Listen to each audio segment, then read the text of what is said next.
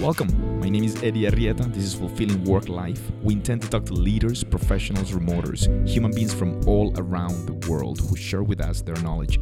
Join me in this daily journey. And we are officially live. Uh, thank you so much, Jeremy, for joining us today. You're welcome. Thanks for having me. Glad to be here. I'm, I'm, I'm gonna go ahead and uh, and do what I do every day, uh, which is to make sure I get my my proper reading done. So I'm gonna uh, read for everyone who is uh, listening to this uh, on the live stream or later on whatever whatever one of our channels you have chosen to listen to this.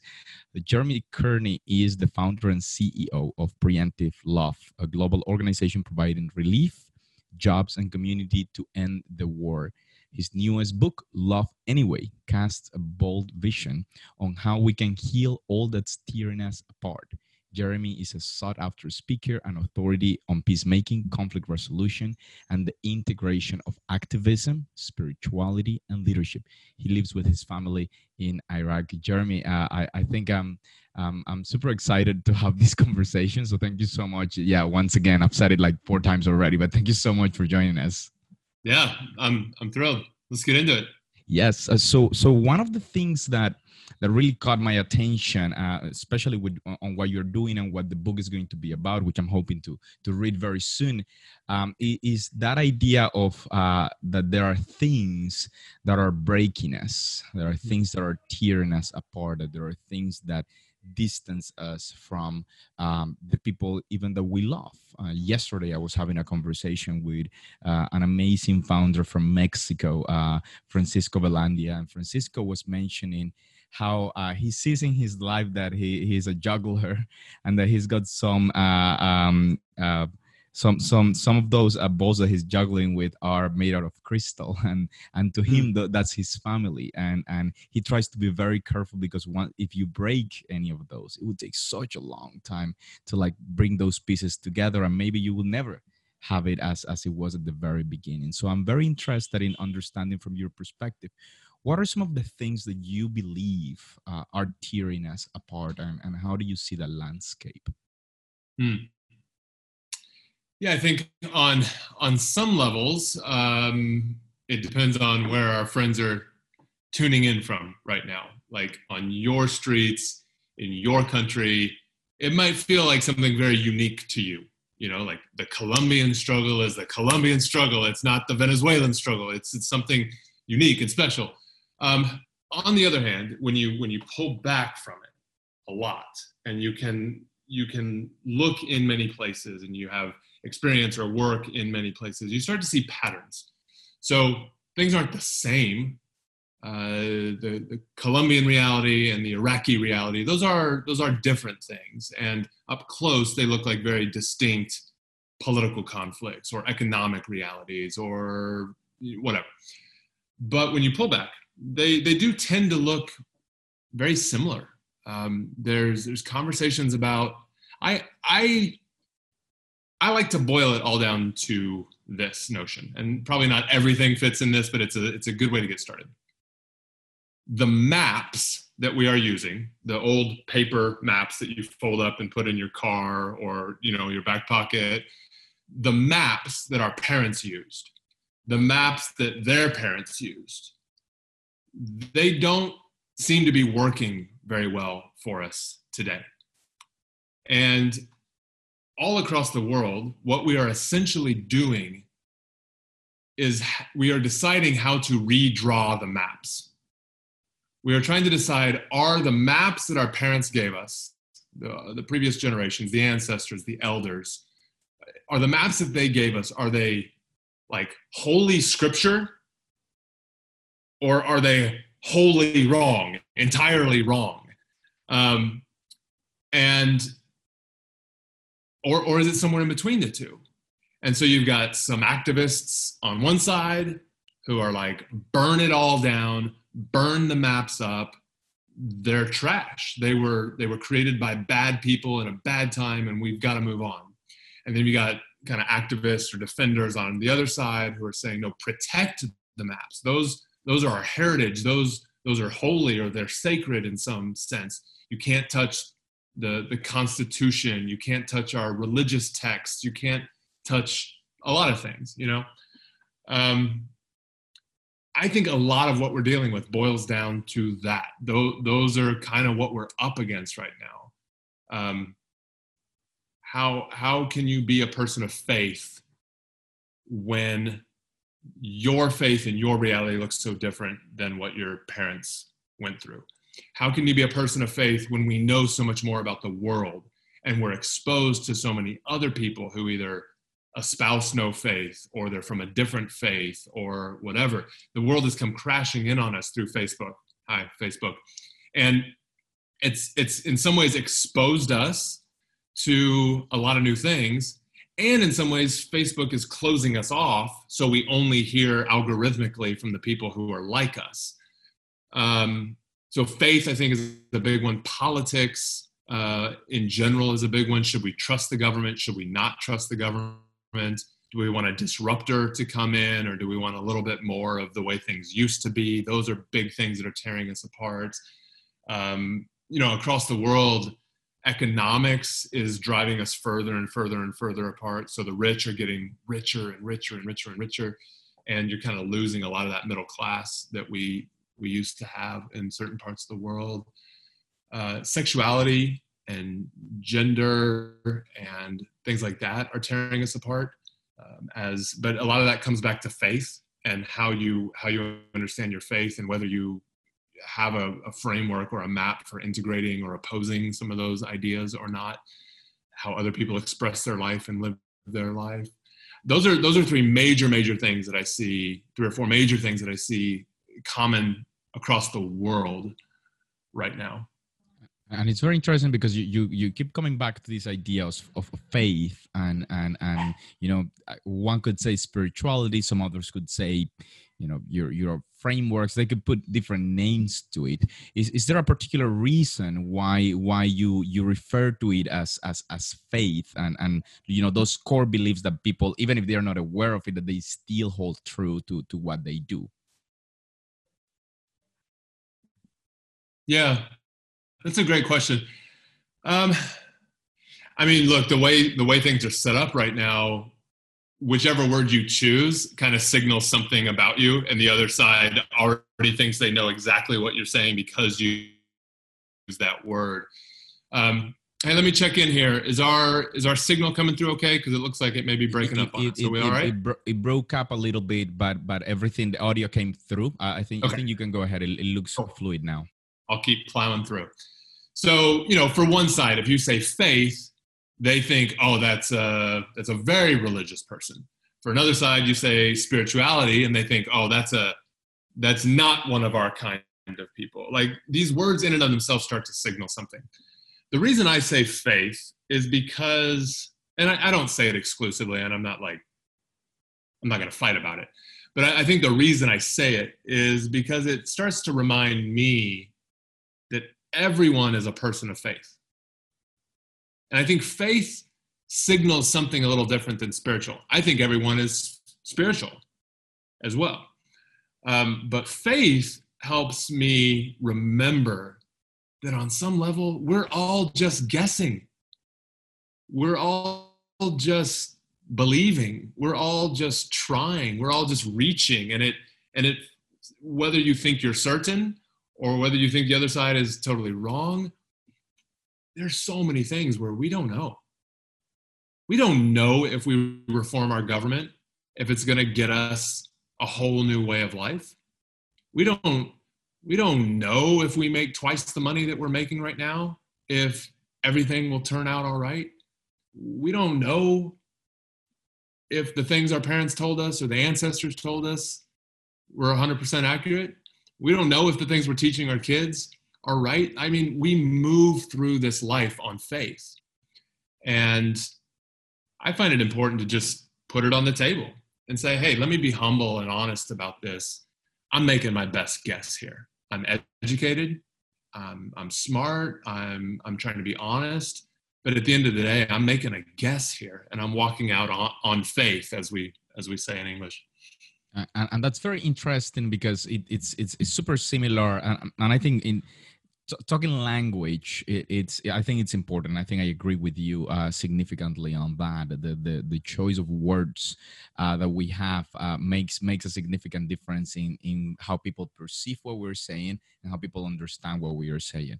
Now to make sure that that, that we're all on kind of like the same understanding uh, i'm getting that that for you faith is is something something that entails the the humility of understanding that you don't know it all and that despite all certainties that you might think you have you still uh moving across life uh, on, on faith. You're still moving across life without really being very certain. Now th- there there is still a, a, difference because there are some that uh, might say no actually i'm very certain about what i'm doing. Actually i i know what i'm doing. Uh, and and that that separates a, a, a number of people that that understand faith as uh, from that perspective of humility versus those that might not even think that they are a person of faith uh, and, and i'm using of course trying to use your concept um, as much as that. So for for you how, how would you how would you help conceptualize the concept of faith um, uh, you know a little bit more so so that we can get a little bit deeper into what is faith then for jeremy courtney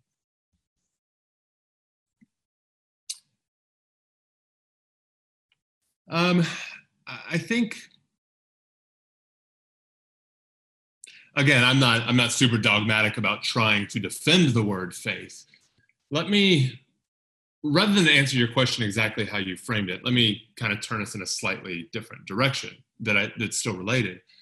Um, I how I think about faith, spirituality, what, whatever angle you want to come at that. Humility itself on some levels growth development i think all those words apply is at its best it is like a seed unfolding that gives rise to a seed unfolding that gives rise to a seed unfolding.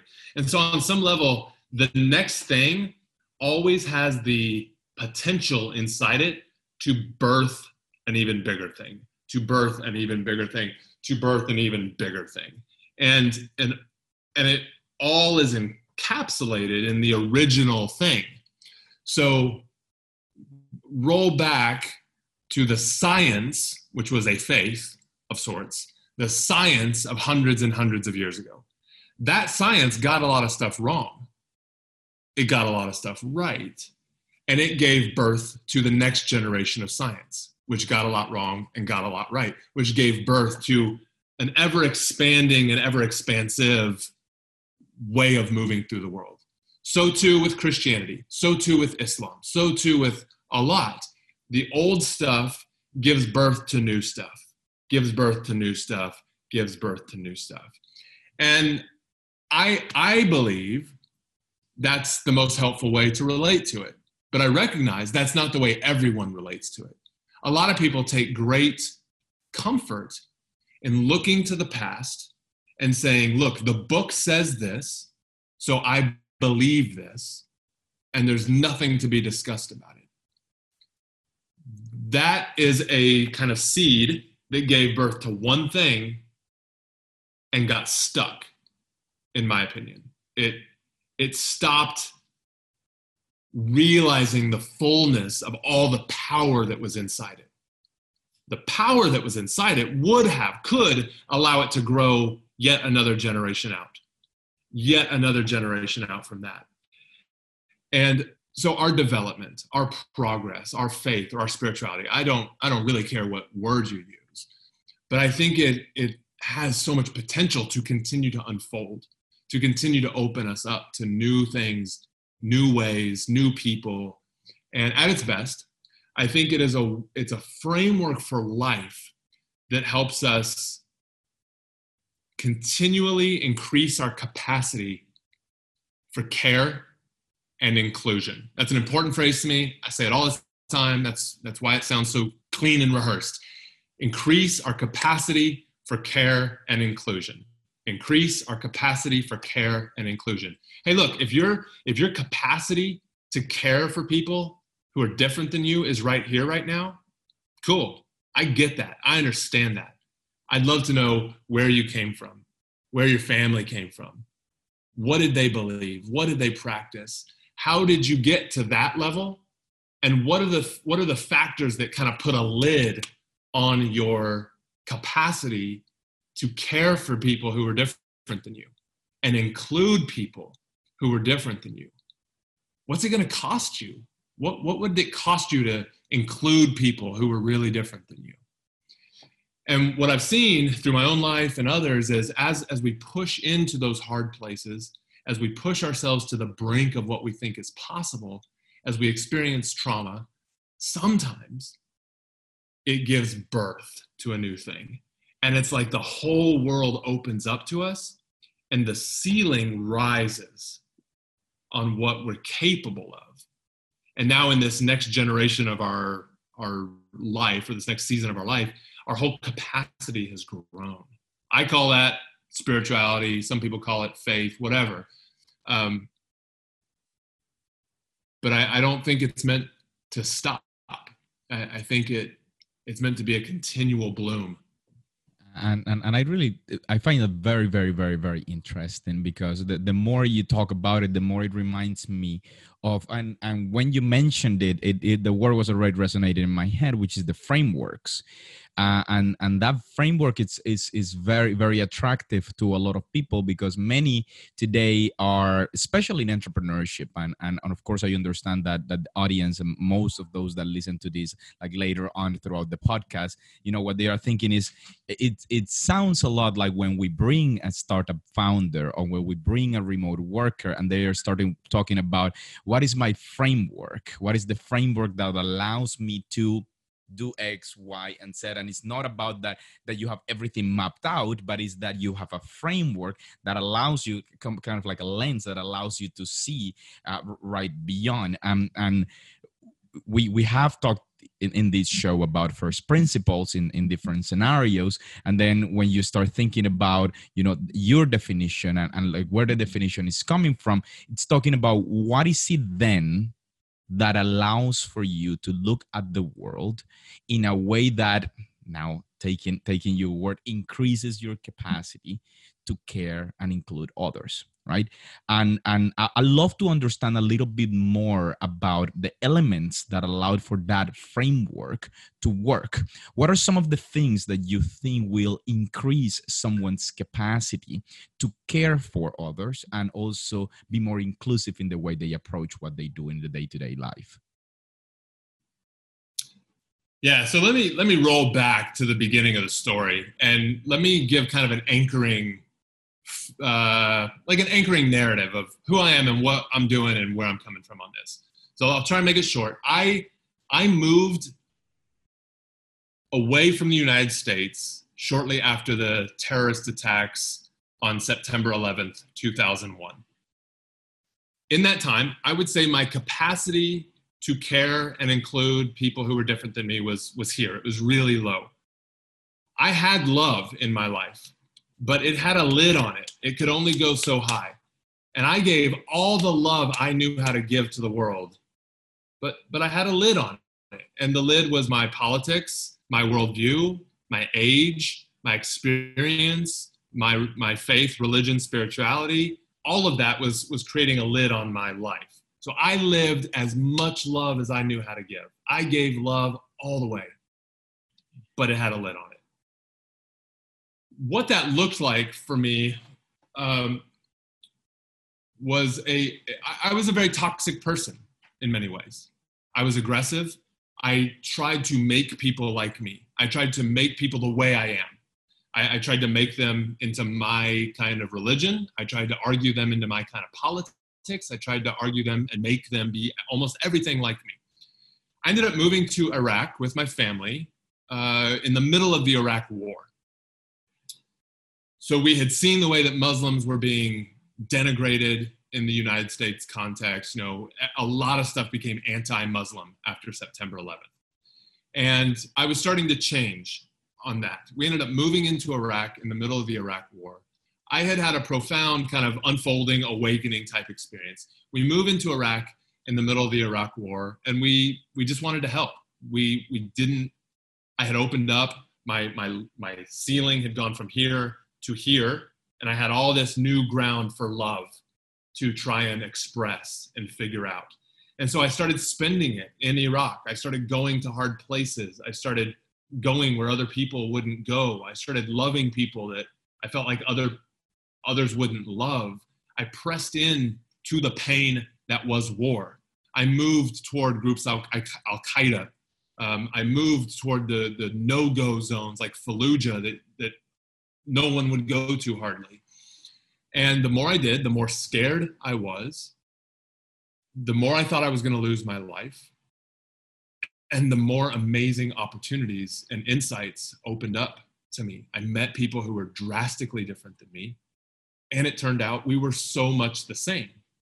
You know, we started saving kids' lives all across the country. We we got approached by this one family who needed a life-saving surgery. They urged us, begged us to to help them, and we we helped their child. And after we helped their child, more and more families just started coming out everywhere. And so we started helping children all across Iraq get life-saving surgeries. And when we were at the height of that, working with the prime minister, president, parliamentarians, sheikhs, tribal leaders, governors all across the country, every ethnicity, every politic, religion, sect. ISIS springs on the scene, overruns a third of the country after overrunning a third of Syria, and destroys all of our surgery work, destroys hospitals, tanks the Iraqi economy, displaces 3 million people, and we have to pivot from a business standpoint entrepreneurial standpoint. We basically have to shut everything down pivot everything over into emergency relief and we just start helping people on the front lines of war front lines of conflict and we start providing them food and relief and medicine and we start providing them jobs. How, how can we build businesses rebuild economies rebuild communities and, and rebuild trust among people who are being torn apart? And that led me into a whole new that that experience opened up a whole new life for me. It it it awakened me to something. And my ceiling on love went up and now i have all this new capacity to like stretch and roam and spar and try things and that led us to the front lines of places like mosul and aleppo and raqqa and we we've been shot at We've been on the verge of being kidnapped. We've been bombed. We've been, as a team, on the front lines of some really horrible and harrowing situations. And we've gotten to be a part of saving a lot of lives. And so I think all of this taken together has resulted in a, a perspective now when I look back on it all. And I don't I don't shame that person that was only able to love at this level. And I don't shame that person that was only able to love at this level. I understand that that guy with all that arrogance and all that machismo and all that you got to be like me, that guy carried me to the edge of Iraq. If that guy wouldn't have been brave enough and young enough and naive enough and cocky enough to, to carry me to the edge of Iraq, we would never be here today. But but when he when he did those things, he opened up. He gave birth to a new guy, you know, that that guy. And that guy started pressing into new stuff. And I don't shame that guy that he could only do this or love this way or have these business ideas or this business acumen and capacity. He gave birth to to the next level. And so I, I start to see it all now as a more integrated journey, an integrated whole. And since I've learned to be kind with myself, and I've learned to not shame my former self, it's helped me learn to not shame others. I don't I don't shame Jorge or Ahmed or Billy who's still living at this level. Why would I? I know that guy. I love that guy. I see what that guy's capable of. That guy's capable of this. And that guy's capable of giving birth to this. So I want to honor the whole journey and I want to help people integrate their whole journey and say, wherever you are, it's okay. And wherever you are, you're not done. It's not enough. And, and, and I love that because it's it, it talks about potential. Like every time every time uh, the the, the the the concept the concept uh, comes it like i i remind rem, reminds me of what you were just mentioning like it gives birth to this and that and and, and the other things. And it, it, it's almost talking always about about potential and the potential for for and i i, I don't want to to put words in your mouth uh, uh, but but the self improvement and i know that in in other in other moments in this show others have come and said you know it is very important to come from that place of humility. Always. It, it's it, it doesn't matter if they are talking spirituality or religion or business or whatever it is it always comes back to that first principle of of humility. It comes back to the first principle of perhaps you don't know it all. Perhaps perhaps you you you and and i don't want to say as good as because it's not about that. It's not that you're not good. It's not that you're not no no no. It's not about it's about the potential that you have. Now it, it becomes it becomes hard uh, for some to understand um I, I i i don't i don't believe anyone wants to be a bad person I, I I really don't believe that. I think I think we want to be good. I think we want to be noble. I think we want uh, to make change. I think we want to impact positively. But sometimes, because of what you're mentioning, given our context, our age, uh, our our uh, our culture, our country, the weather, uh, I, have noticed recently. I, I just moved to my hometown again, and, and it's very hot in here, and and and I'm I'm on edge mostly when I'm in, a, in the cold environment. I'm just calm uh, for some reasons. I'm trying to at least have some water and then have the the, the fan on just to make sure that that I keep those emotions in control. Uh, but but but still we want to be good. Um, what what are some of the things that you could say to to to those that are uh, listening to this right now? And i always believe i'm always super grateful to everyone that tunes in on on facebook or zoom or listens to this later. I believe there is always uh, things happen for a reason. And and we always talk about here about um, optimizing for serendipity and finding answers that could be valuable for us. So uh, is there anything that you could tell us um, uh, about you know our ability to to look into the potential that we have uh, to to be better to be good to tap into that actual potential of loving more even uh, if if if we believe even if we believe today that we love a lot um, is is there is there any I'm, I'm not gonna say is there any but i'm gonna say it is there any hope for us to love more uh, uh, and and to care more for for the people? What what what and how could we do uh, uh, to to be able to move in the right direction? Yeah, it's a good question.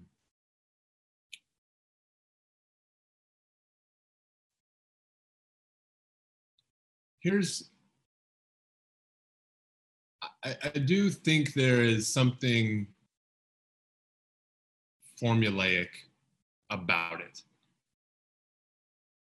formulaic in this case doesn't mean if you do it, you are guaranteed to get these results. And it doesn't mean if you don't do it, there's no chance you will get these results. It's a probability metric. And I, I think if you do what I'm about to tell you and do it again and do it again and do it again, there's a greater chance that you will see the kind of continual unfolding that I talked about. And I think it can all be summed up in this way. And, and, I'll use my story as an example, but I think I am just one, my family is just one of an entire history of stories that we all know very well. And it goes like this You have to leave home, and you have to take as little baggage possible with you. What do I mean by leave home? You have to leave what's familiar if you don't leave what's familiar, at some point you will hit a ceiling and you'll stop. For many of us, it corresponds nicely with the age 18 to 22. Somewhere in those years, many of us, increasingly in the world, we leave home in some capacity. We go off to work, we go off to university, and we experience things without our parents' protection, without our parents telling us how we're supposed to feel about them, without our parents saving the day, without our parents knowing what we're doing. And that process of leaving home is often, for many of us, our first awakening, our first opening up to something very, very new. Now, what happens next is really important. Do you stay in that place? Or do you go do something else new? Do you keep challenging yourself? Or do you just settle in? Do you go back home? And when you go back home, this is, if you're familiar with the notion of the hero's journey, um, part of the hero's journey is you kind of go around this wheel. Part of the notion is that the hero always goes back home. One of the English language epics that a lot of us uh, relate this to is like Lord of the Rings, for example, or something like that. Um, but there's a lot of heroes' journeys that you could follow. But in Lord of the Rings, Frodo, the hero, the main guy, he leaves the village, leaves the Shire. He goes out, he finds this this this magical element, and eventually he brings it back home. How you come back home and what message you come back home with, that kind of defines what happens next. Does home reject you? Does home accept you? And do you live at home rejected? Do you conform back to the ways of home? Or does it launch you out again into the world with a new kind of energy, a new kind of discovery? And, and it kind of can become a cyclical thing that you just do over and over and over again. And if, if we get lucky, it's kind of an, an upward cycle. You know, you just keep, you keep growing and going. You have to leave home and you have to take as little baggage with you as possible. If any of us have ever backpacked across the world or traveled with a suitcase across the world or moved to another place in a small car or on an airplane, like at some point you run out of space and you can only take what you can take. Let's use the backpack analogy. If I if I put on my backpack and I go to some of the most amazing places in the world with a full backpack and the people there offer me generosity after generosity after generosity. But I just keep pointing my backpack and I'm like, nah, man, I'm sorry. Bag's full. I can't take all this kindness. I can't take your cheese. I can't take your handmade shoes. I can't take your clothing. I'm sorry, bag's full. Then we're going to miss out on a lot of stuff. Not just goods, but it's a metaphor if you go out into the world with your bag full, you know all the right ideas. You know how government's supposed to work. You know how family's supposed to work. You know politics. You know business. If you know it all and your bag's full, when people try to hand you wisdom, when people try to hand you insights, when people try to show you another way of doing it, you're to be like, nah, man, for my case, you know, I got this, I filled this bag up when I was 18 years old, white, Christian guy from Texas, I, I can't receive anything else. Then I could do that whole trip around the sun and come back home with my same bag. And the fact that I left home, it might not matter at all. In fact, it might make me more convinced that all the stuff in my bag is all the right stuff. I went out, I saw the world, I didn't need any of it. I didn't need anything they had to offer. Everything I need is right here. So leaving home is not the only thing.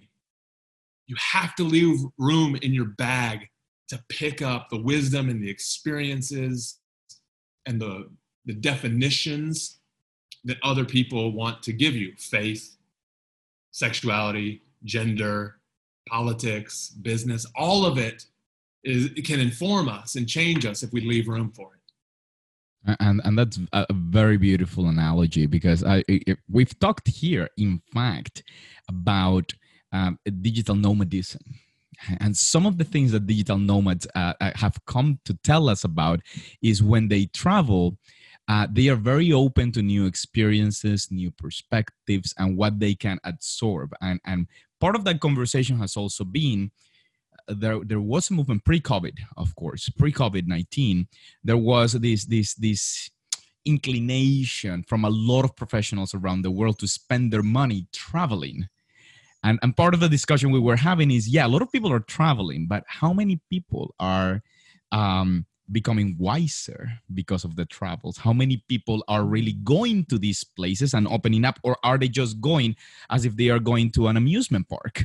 They just go to a they just go you know they, they jump on a plane for 16 hours but it, it doesn't matter. It, they could have done it like 10 minutes away from their home because they went with their bags full. And i love that analogy because it, it also talks about your ability to to really be attentive to what is going on around to the signals that you are getting to the voices that that are telling you truths that perhaps only you can can hear. And and and there are voices that tell you tell tell you all the time are you listening? Are you listening? Are you listening? And perhaps you are not listening. That that makes me think of the story for me that got this all started. I was sitting in a cafe in iraq height of the Civil War. So many people told us, don't go there. You're going to die on day one. And I'm sitting in this cafe. I've been going to this cafe day after day after day after day. It, it was like my office, basically, because the whole city was uh, getting like an hour of electricity a day, three hours of electricity a day if you were lucky.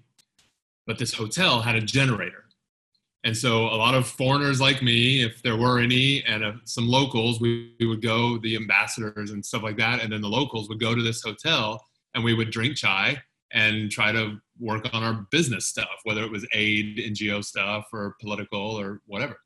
So I'm, I'm going to my office basically at this cafe in a hotel. And one day this guy approaches me and asks if I can help his cousin who needs a life-saving heart surgery. And he he worked at the cafe, which means he was there the day before, which means he was there the day before that, which means he was there the day before that and the day before that. And on that day, I don't know what it was. Did I smile different? Did I smell better? Did I seem more open and kind and approachable? But on that day, many days into our relationship or our familiarity with one another, he took a chance to ask me, Would you save my cousin's life? She was born with a huge hole in her heart. And after all these decades of war and sanctions, there's not a hospital or a surgeon left who can save her life. You're an American. You're here in my cafe right now. Would you save my cousin's life?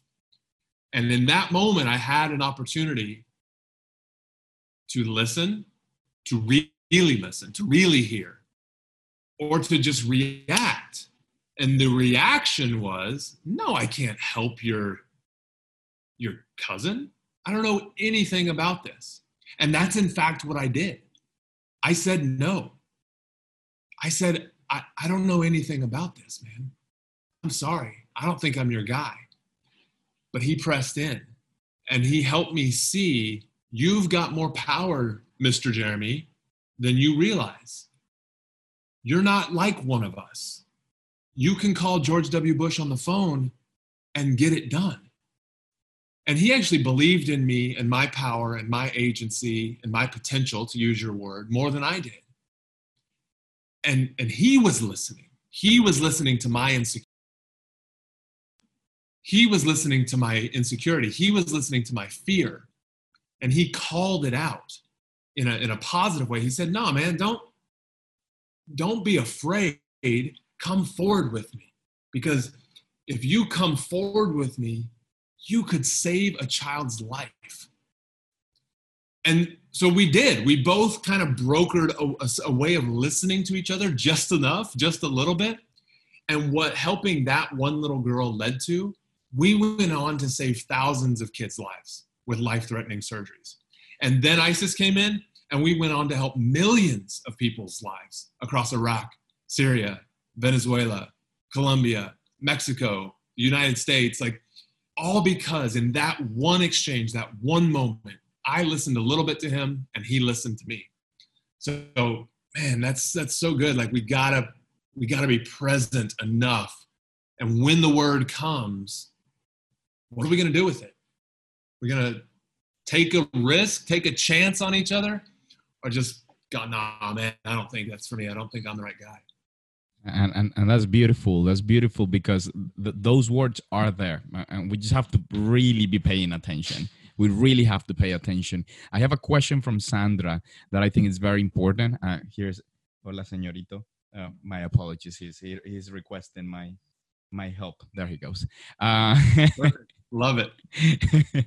um, so Sandra is asking a question, uh, and she says, "I would like to know what motivated you to start Preemptive Love. Where does the name come from? Why did you choose to go and live?" Uh, well, that's a lot of questions. Let's let's start with the let's start with the name uh, um, uh, of Preemptive Love. Where where does it come from?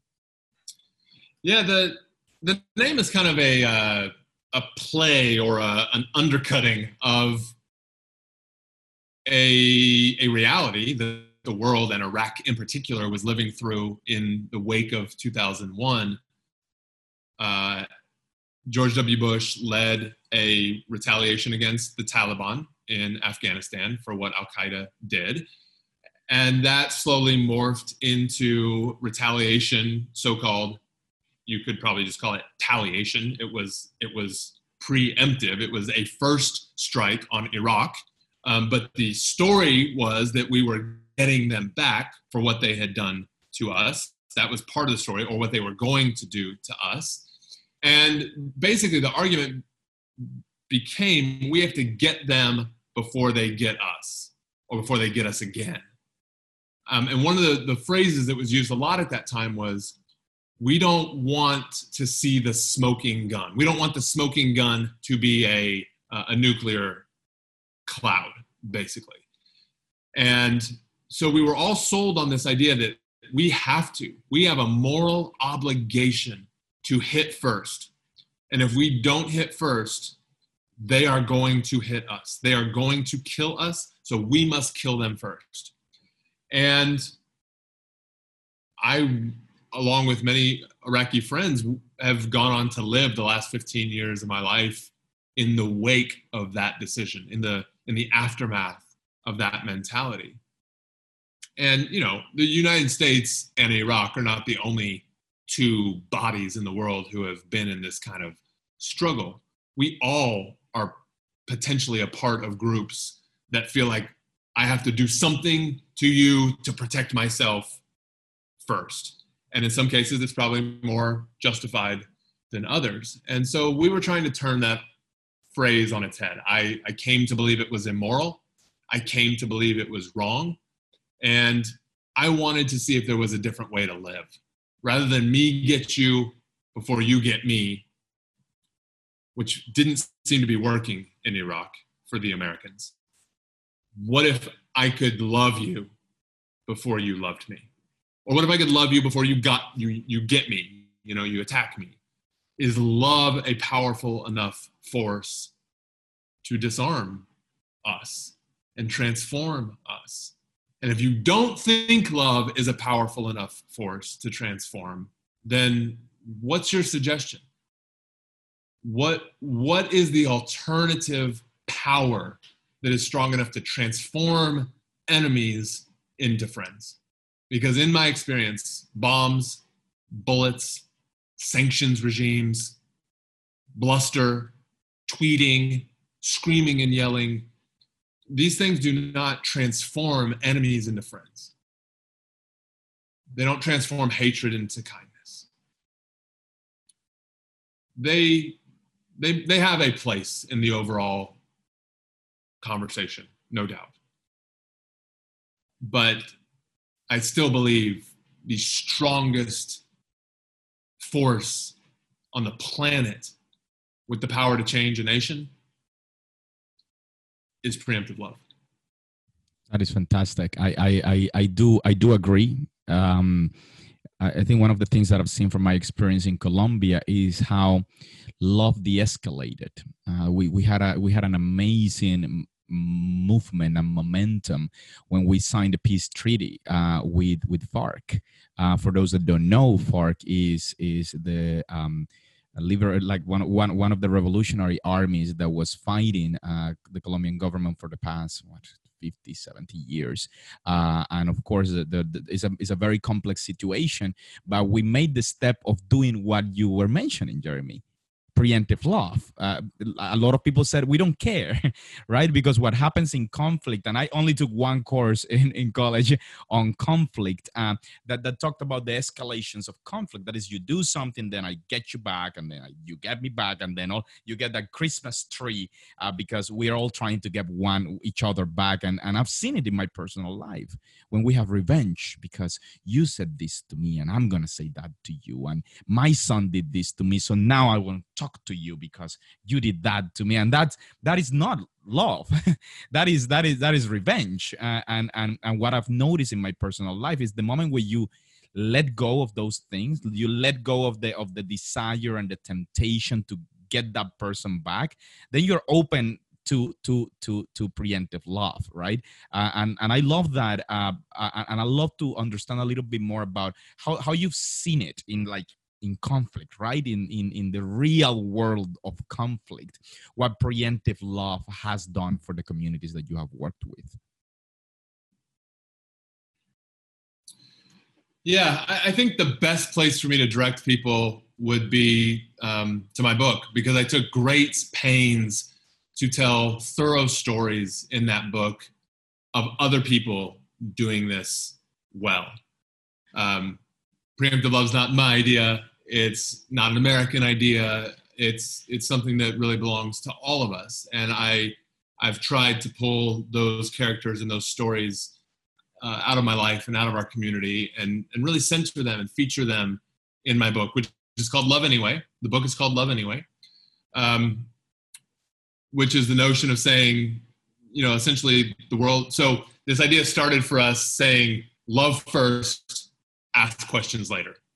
That's that's the notion of preemptive love. Love first, ask questions later. And that that reached a ceiling to go back to that language. I, I got to a point where I didn't want to love first, ask questions later anymore. It got too hard. It got too scary. It got too complicated. It got too difficult. And at that point, a friend in my life challenged me and said, After all we've been through, after all we've built, after all we've done, are you just going to walk away? Or are you going to press in and learn to love anyway? Yes, the world is scary. Yes, conflict is hard. Yes, it's messy. Yes, you might lose your life. Love anyway. It, it's not the naive, cheap thing that maybe you thought it was, Jeremy, when you first said it at 27 years old. But don't throw it out. Take it to the next level. So the stories in that book are the best exemplification, I think. And, and rather than try and cram them into just a couple minutes here, I, I would just want to commend you to the friends and the community and the, the groups represented in that book because I, I think they have something to teach us. And I'm honored to be on their side in this. Thank you so much, Jeremy. I have put uh, the link in the chat for you guys to see it. I'll put it also on the show notes to make sure that you all uh, get the link where you can actually get uh, the book Love Anyway, which is on Amazon. Uh, there's also an audio version for those of you that uh, enjoy uh, the, the audio part of it. Jeremy, I think we've come to to uh, the end of the show. Uh, I really appreciate your time. I really appreciate you sharing with us, uh, you know, your notions on on on love and and the transformative power it might have uh, and it can have actually in in our world. Is there is there anything that you would uh, like us to to to think about, or any place that you would like us to send uh, our thoughts to, or any place where you'll say, "Hey, go here. This is where we're working. If you want to participate or collaborate or whatever." Uh, uh, uh, uh, it's, it's, this is the space to do that.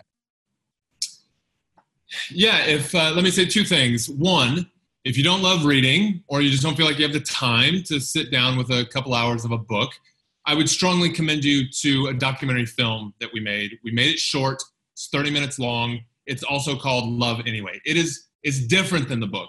It is different. So if you watch one or the other, they are different, but they cover very similar terrain.